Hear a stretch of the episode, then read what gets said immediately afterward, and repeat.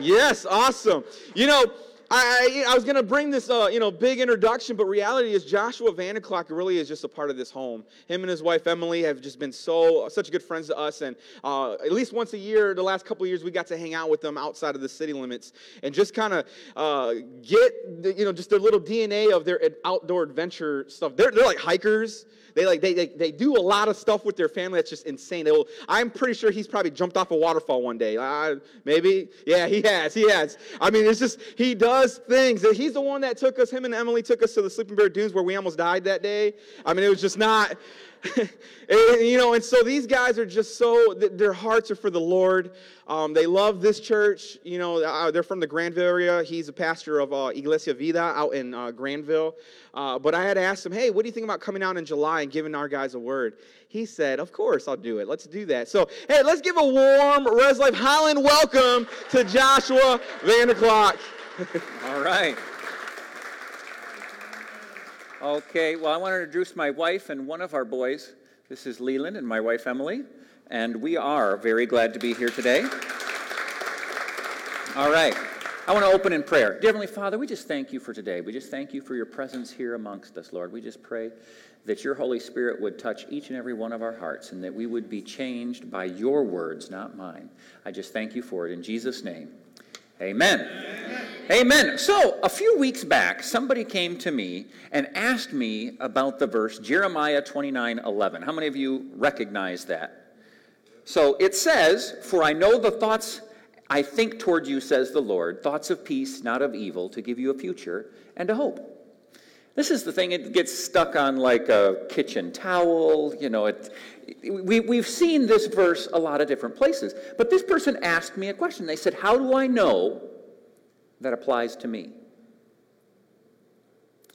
And, you know, I thought, now most of us as Christians will be like, because it's on a towel.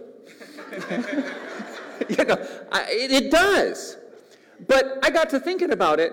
You know, a lot of times we, we may not understand what, what makes it. How do I know when a Bible verse applies to me? So that's what we're going to talk about today. Because how many of you realize not every Bible verse makes it to a towel? Um, I, I picked one out for you. 2 Kings chapter 1, verse 16. Starts with, Thus he said to him, Thus saith the Lord. Because you have sent messengers to inquire of Beelzebub, the king of Ekron, it is because there is, is it because there is no God in Israel to inquire of his word? Therefore, you shall not come down from the bed to which you have gone, but you shall surely die. Nobody's ever seen that one on a kitchen towel.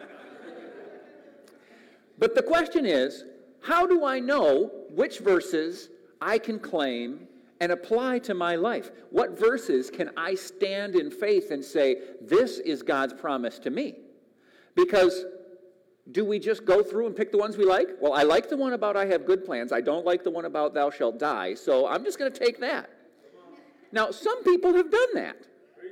But is that the way it's supposed to be? And you know, a lot of us, we know the right answer, but we might not know why. So I'll tell you a little bit about myself. I was born to missionaries in Mexico. Born in Mexico, uh, lived there until I was five years old. When I was five years old, I spoke good Spanish. Um, then they left. We came up to the U.S., and they stopped speaking Spanish around the house and so I forgot. Now, I wanted to be a missionary. I told my parents when I was in kindergarten, I'm going to be a missionary someday. So I had the desire to go back. I wanted to still speak Spanish, but I was losing it. When I was 10 years old, my parents realized that my Spanish was horrible. So the summer of my, when I was 11, they called up a pastor in Mexico and they said, We're putting him on a plane. This is when he arrives. Pick him up and put him with somebody in your church who doesn't speak English and off I went. Now, I was excited about this because this was something I wanted to do. I think that's important for you parents to realize they didn't kick me out like I wanted to go.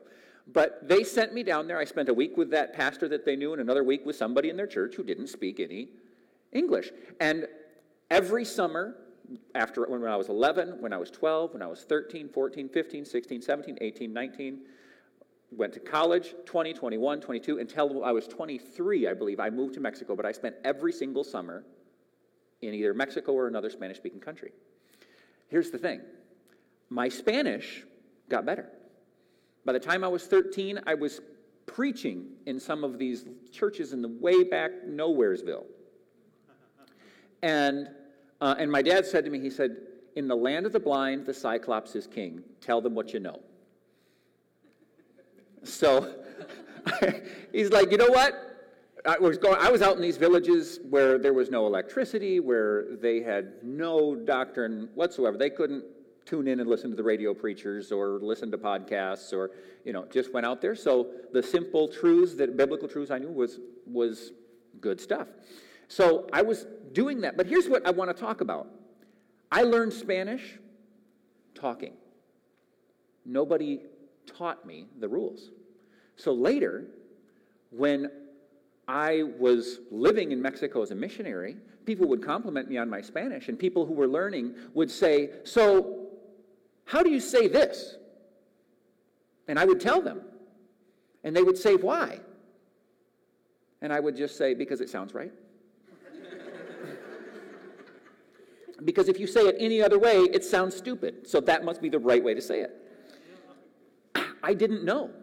When I went to college, I decided to learn French. So I got in, enrolled in class. The first day, I did not know, I did not know anything about French. I actually chose French because I wanted to speak Portuguese because I was expecting to be a missionary in South America, and there's this big old country down there that speaks Portuguese. But the school didn't offer it. And so I figured, well, French is the other half of Portuguese, and Spanish is the other half. So if I speak those two, I should be able to pick it up if I ever end up down there. So I went in there. I did not know bonjour was two words. I didn't know anything. And all of my classmates had taken French in high school. So I get in there, I don't know anything. And by the end of the first semester, my professor said, I've been teaching French for 20 years, and I've never had a student do so well and get such bad grades. because I learned through understand you know i could speak quickly i could understand what was being said and i could speak it but i just she'd ask for the participle and the past and the present and the. Just tell me what you want me to say. And I'll say what sounds right. I didn't know why. Okay, some of us as Christians, that's us with our Christian walk. We've got these verses. You say, does, does that verse apply to me? Yes. Why? Because I saw it on a towel. you know, does this verse apply to me? Probably not.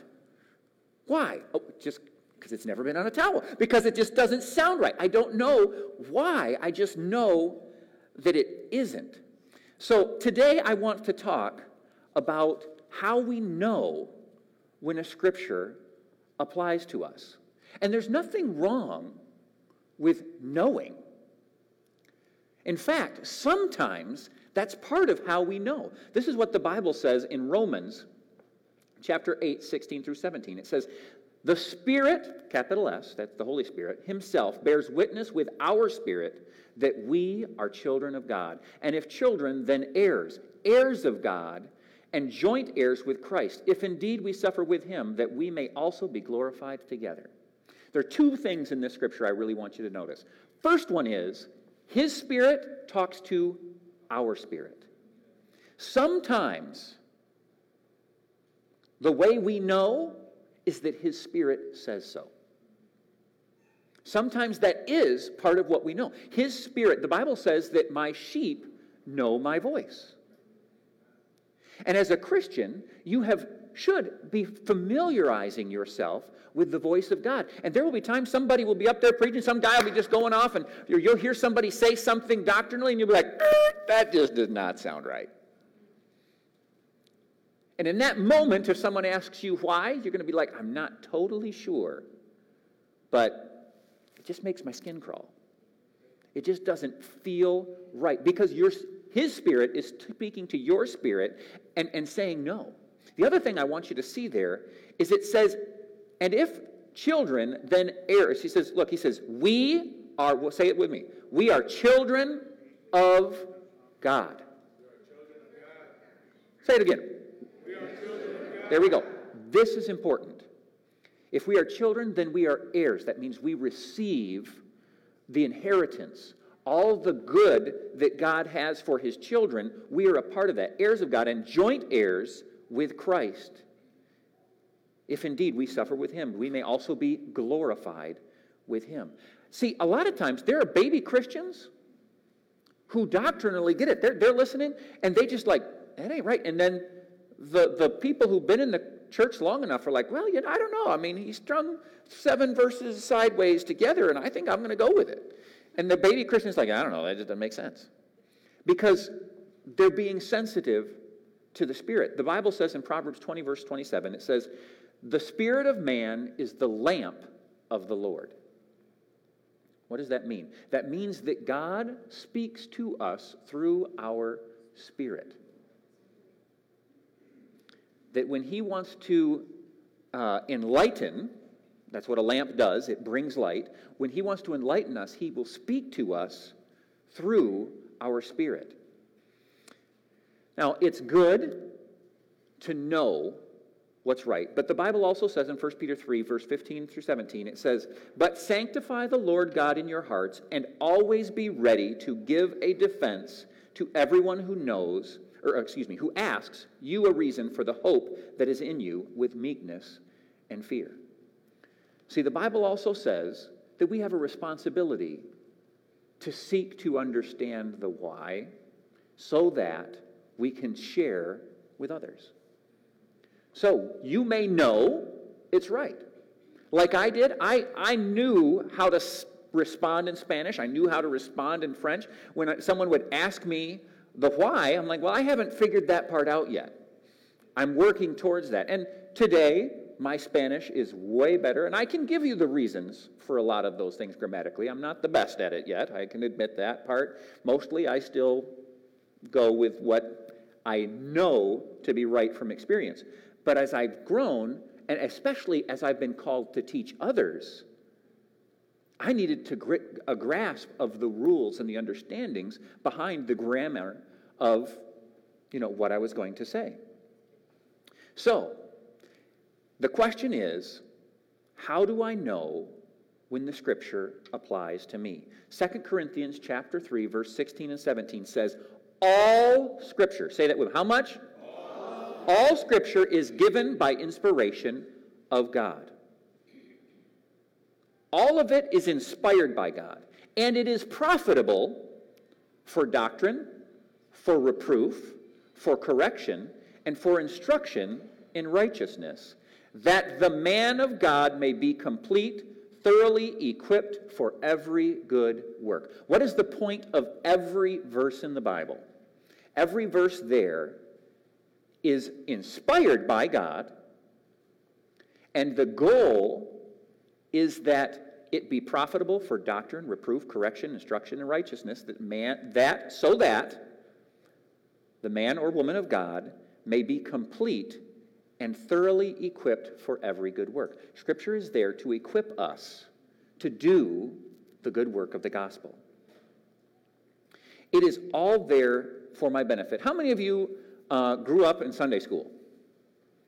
All right, not everybody, but some of us grew up in Sunday school. How many have ever heard the Bible described as a letter from God to you? I love that. It is true in the big sense, but when I look at an individual verse, how many of you realize every single verse isn't God speaking to me?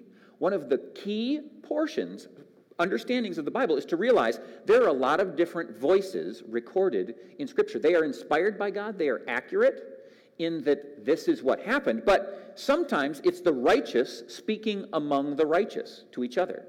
Sometimes it's the wicked speaking amongst each other. There are recorded verses where it's telling us what the bad guy said to another bad guy. There are the righteous speaking to God.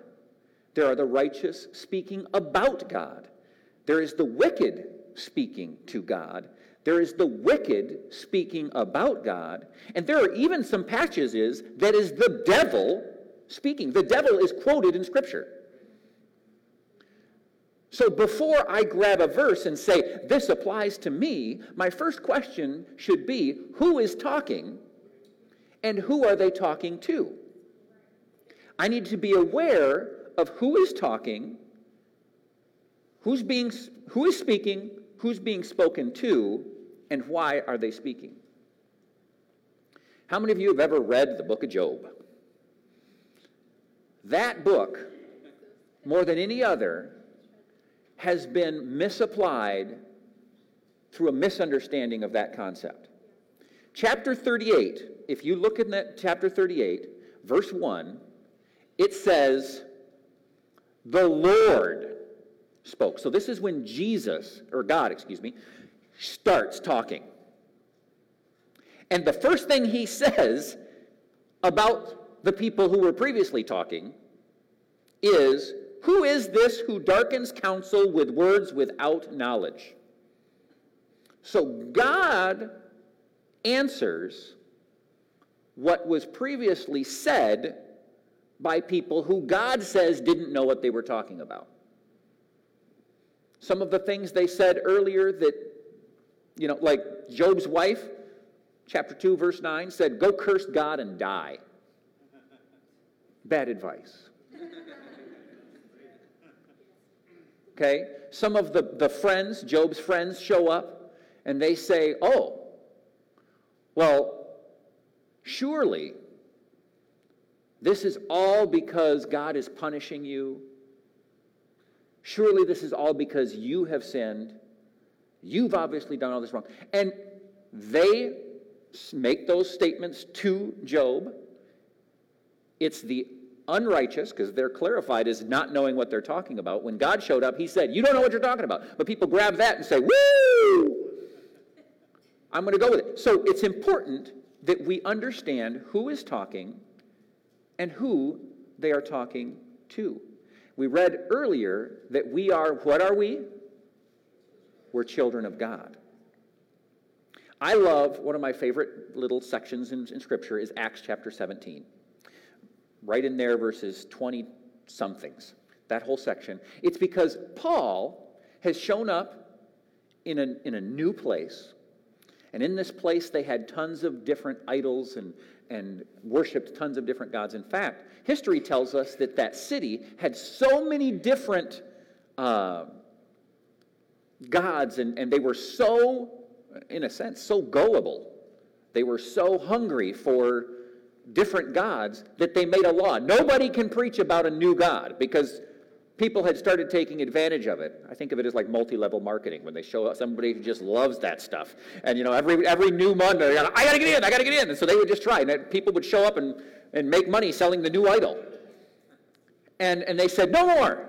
You can't do that. So Paul, being a wise man, comes he doesn't teach about a new God. He's found one of their statues that said to the unknown God, and he's not breaking the law technically. He says, Okay, I'm going to tell you about that one that you already have. He says, I'm going to tell you about the unknown God, and then he goes and describes who God is and what God did and why God did it, all in a couple of verses. And that's why I like it. This is what he said Therefore, the one whom you worship without knowing, him I will proclaim to you. God, who made the world and everything in it, since he is the Lord of heaven and earth, does not dwell in temples made by hands, nor is he worshipped with men's hands as though he needed anything, since he gives to all life, breath, and all things. And he has made from one blood every nation of men to dwell on the face of the earth, and has determined their pre appointed times and boundaries for the dwellings, so that they, here it is, so that, so basically, God made the world, did all of that, so that when you find a so that, you should find out why the so that is there. So that they should seek the Lord in the hope that they might grope for him and find him, though he is not far from each of them. For in him we live and move and have our being, as some of your poets, own poets have said, we are his offspring. So we are God's children. It is so important. When I'm reading the scripture, I need to understand we are God's children. Emily and I have six kids. Our oldest just turned 16. How many of you recognize what that means? he got a driver's license. And we have had conversations. You know, what do we do? I mean, it'd be kind of nice if he could drive around and, and if he had a car. And, you know, do we wait around for him to buy a car? Do we buy him a car? Now, how many of you have older siblings? Okay. Those of you who have older siblings, you better know this answer. If we buy our 16 year old a car, what will the other five automatically assume? hey, you kind of get this, don't it? If being a son or daughter in our family means you get a car when you're 16, if I buy a car for my oldest son because he turned 16, all of the other kids will immediately assume, hey, that's one of the perks of being in this family. So we're not just making a decision about what to do with him, we're setting a precedent about what to do with everyone. Now, when I was growing up, my parents didn't buy me a car. In fact, um, I just drove my mom's car, you know, when she didn't need it, and when I asked permission, and when I wasn't going to go too far because my dad really wanted to keep the miles low on that vehicle. Um, so, and I remember, actually, it was before, um, before I even got my license. I had my permit, and I was driving with my mom. And I'm going to tell you the story of my first accident. So, we're driving down the road, and we were actually on our way to a chiropractor and we're, we're driving along and it starts to snow lightly. And we're looking for a side street. And we're driving down the main road and we're checking all those. You ever go through and it's like every, you know, whatever, 50 yards, there's another little side street and they got the tiny little blue sign or little green sign. And, and you're like, is that the one? Oh, no, that's not the one. Is that the one? You see, you slow down, then you speed up. And then you slow down, you speed up, and you, you don't want to be behind that person. Well, that was us. We're kind of coming along and we're, we're checking every side street to see, you know, is that the one? Is that the one? Is that the one? And so I'm kind of going along. I've slowed down from my full speed, but I'm also still not going so slow as to really upset the people behind us. And we come to the right street. But you, we don't know it until you get close enough to see the sign and to, you know, all the obstructions get out of the way and, and whatever. And my mom says, This is it. And I'm like, I can make it. And she says, Go past. So she wants me to just keep going, go up there, turn around, come back. I'm like, But no, I mean, this thing corners really well. so, so I see the street. I try to make it. I wasn't calculating for the freshly fallen powder. And I'm, my car makes it about a quarter of the way through the turn and then just slides forward and I went off the edge. There was a telephone pole with one of those guide wires that comes down, and I went right between the two, and the guide wire came up and hit that, you know, the pillar on the side of the, the uh, windshield and just scraped up and took the mirror and smacked it against the door. And then we slid, and there was a big old pine tree with a huge branch that stuck out, and that branch just smashed the hood and just crumpled it up. And like drivability was fine. We actually just put it in four wheel drive and backed out. And I had this big old dent in the front hood, and I had this big old scrape up that side, and then the mirror had come back and smacked against the side of the door. And this car was like my dad's, you know, pride and joy. He's always been very particular about, you know, the vehicles that he has. And so I was just so like scared you know, like, oh no, what is he going to say? And we go to the chiropractor and we drive back, and I have to tell him about it. And he's like, well, you know, we'll take it to the, the body shop, and, and, you know, we're not going to put, uh, what do they call it? Bondo. We're going to, you know, do it right. So I had to buy a brand new hood and a brand new stuff, and it cost me, I think, $1,600 to fix. Now, here's the question my siblings, when they heard that I was going to have to pay $1,600, did they automatically assume they would also have to pay $1,600? No, they didn't. Why? Because paying for the accident wasn't a result of my relationship with my parents as a son or daughter, it was a result of my choices. I chose to take that turn too fast. I caused that damage.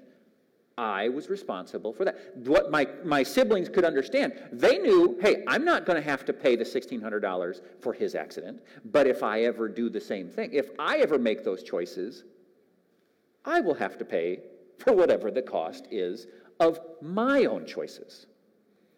But I'm not responsible to pay for his choices. You follow that? Remember the verse that we read back at the beginning? The one about you will die? Let's go back to that one. 2 Kings 1, verse 16. It says, Thus says the Lord, because you have sent messengers to inquire of Beelzebub. Why is this happening to him? Is it because of his status as a son or daughter of Christ? No. It says, Because you have sent messengers to inquire of Beelzebub, the god of Ekron, is it because there is no God in Israel that you inquire of his word? Therefore, you shall not come down from the bed to which you have gone up, but you shall surely die. I know that verse doesn't apply to me. You know why? I didn't inquire of Beelzebub. do, do you follow? I mean, it's kind of an obvious example, but I, I want you to see this was that king's choices that brought that consequence into his life. When I see the Lord say, You will surely die to that king, I don't have to shudder and think, Oh, maybe, maybe day, today is the day that that verse applies to me. No. I don't have to worry about it. Like my, my siblings, they understood hey, this isn't part of the sonship or daughtership package. This, that $1,600 I had to pay, that was a, a, a, a result, that's the word I was looking for, of my choices. But if I buy my son, or we buy my son a car, as a happy 16, you're a part of the family, this is what we do, then all of my other kids are going to be like, woohoo, can't wait to turn 16. Wonder what kind of car I'm going to get. And right, rightfully so. How many of you understand? If it's part of the package, if it's based on the relationship, then every child who has that relationship can expect that same thing. Romans chapter 10, verse 11, or, or, Romans chapter 2, verses 10 and 11 says this But glory and honor and peace to everyone who works what is good, to the Jew first, and also to the Greek, for there is no partiality with God. Say that with me. There is no partiality with God. I don't know how many of you guys have used the word partiality as of late, but if you don't have that in your daily vocabulary, it means God doesn't have favorites. So if you are a son or daughter of Christ, God doesn't have favorites. Whether they're Jews or Gentiles, he uses that example. He says, Look, it doesn't matter to me what family you were born into, whether you were born into a seemingly spiritually privileged family or whether you weren't. God has no partiality. You are heirs, children of God. It's so if he has no favorites, then when you look and you see what God has done for another member of the family, you understand that is his heart towards you. When we read scripture, what we're looking for is who's talking, who are they talking to, and why are they talking? Because if this is a description of a son or daughter of Christ, and they're talking about what they received as an heir, as a son or daughter of Christ, then that applies to me.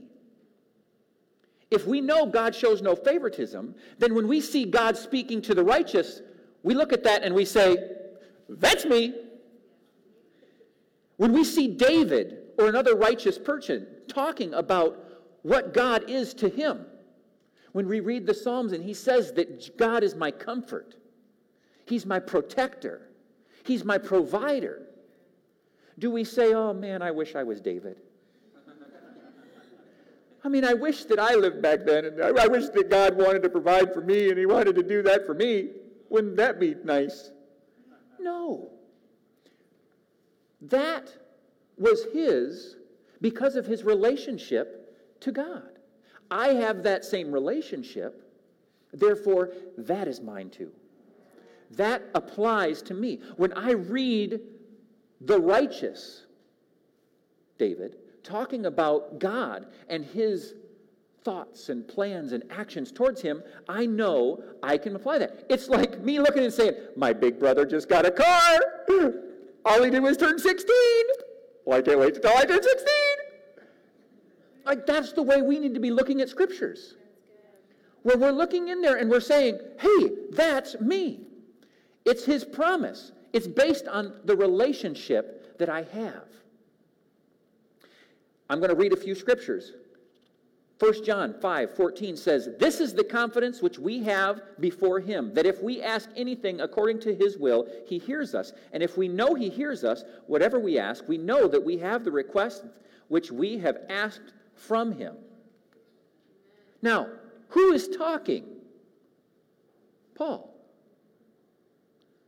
Where is he talking from? He's talking from the position of a child of God. I know that that applies to Paul just as much as it applies to me because God has no favorites. And this is based on the relationship. So I can look at that and see that. In Jeremiah 29 12, it says, Then you will call upon me and come and pray to me, and I will listen to you. Does that apply to me? Yes, because it's on a towel. no, not just because it's on a towel. It's okay that I know that it applies to me without thinking about it. But if, if one of my Christian brothers or sisters is struggling and, and thinking that maybe God doesn't want good things for me, and maybe, maybe God is causing all of this trouble that's in my life, and maybe, maybe, what do I say? I buy him a towel. and then I say, This applies to you because God has no favorites, and you are just as much a child of God as I am. And we are just as much a child of God as David. We are just as much a child of God as, as this scripture applies, and this applies to me. So, scripture is full of those types of, of statements and promises. When you leave today, out on one of those little round tables, you're going to find these little books. This big one's in Spanish, this little one's in English. And they're just lists of scriptures that talk about who we are in Christ, what we have a right to as heirs in Christ, as people who are, have participated in the death, burial, and resurrection of Jesus Christ. So there should be enough for probably every household. I don't think there's enough if every person grabs one, but if every house gets one, and if you run out and need some, put your name on a list and we will get some to you probably by next week. But I have a feeling there's probably enough, I think there's like 40 of them out there, for every family to grab one and just go through. I just want to encourage you when you're looking at Scripture, look at it that way as, as a son or daughter of Christ, and you are looking for that which applies to the relationship that you have. So, how many of you are a son or a daughter of God? You know that your sin has been forgiven, that you, the Bible, Paul describes it as an adoption. He says, You have been adopted into the family of God, and you have all of the rights that come with being an heir in God's family. If you don't know that that's you, we have an important step. The Bible says if you confess with your mouth and believe in your heart that Jesus died on the cross and rose from the dead, you will be saved. Well, what does that mean? What were you saved from? You were saved from the sin that separated you from God. You were saved from being outside of that family, and you were brought in to the family of God, and you become a child of God. If you don't know that that's you, we want to take this moment and start with making sure that you have accepted this forgiveness of sin and been adopted into that family. So, previously, most of you raised your hand. I want all of you to close your eyes. And if you're here today and you say, I want to know that I am part of that family, I believe that Jesus died on the cross, took my place, rose from the dead. His, his payment was for my sin. And I want to accept that. If that's you, I want to ask you to raise your hand right now. And we will pray together. I see one person. Is there anybody else? All right. Everyone together, let's pray. Repeat after me. Say, Dear God, thank you for sending Jesus, who lived a perfect life, but died on the cross to pay for my sin. I believe that he rose from the dead and that I am forgiven. I thank you that you invite me into your family. I accept that invitation and I accept the forgiveness of my sin. I make you the Lord of my life. I live to please you. In Jesus' name. Amen. Amen. Awesome. And hey, thank you so much, Josh.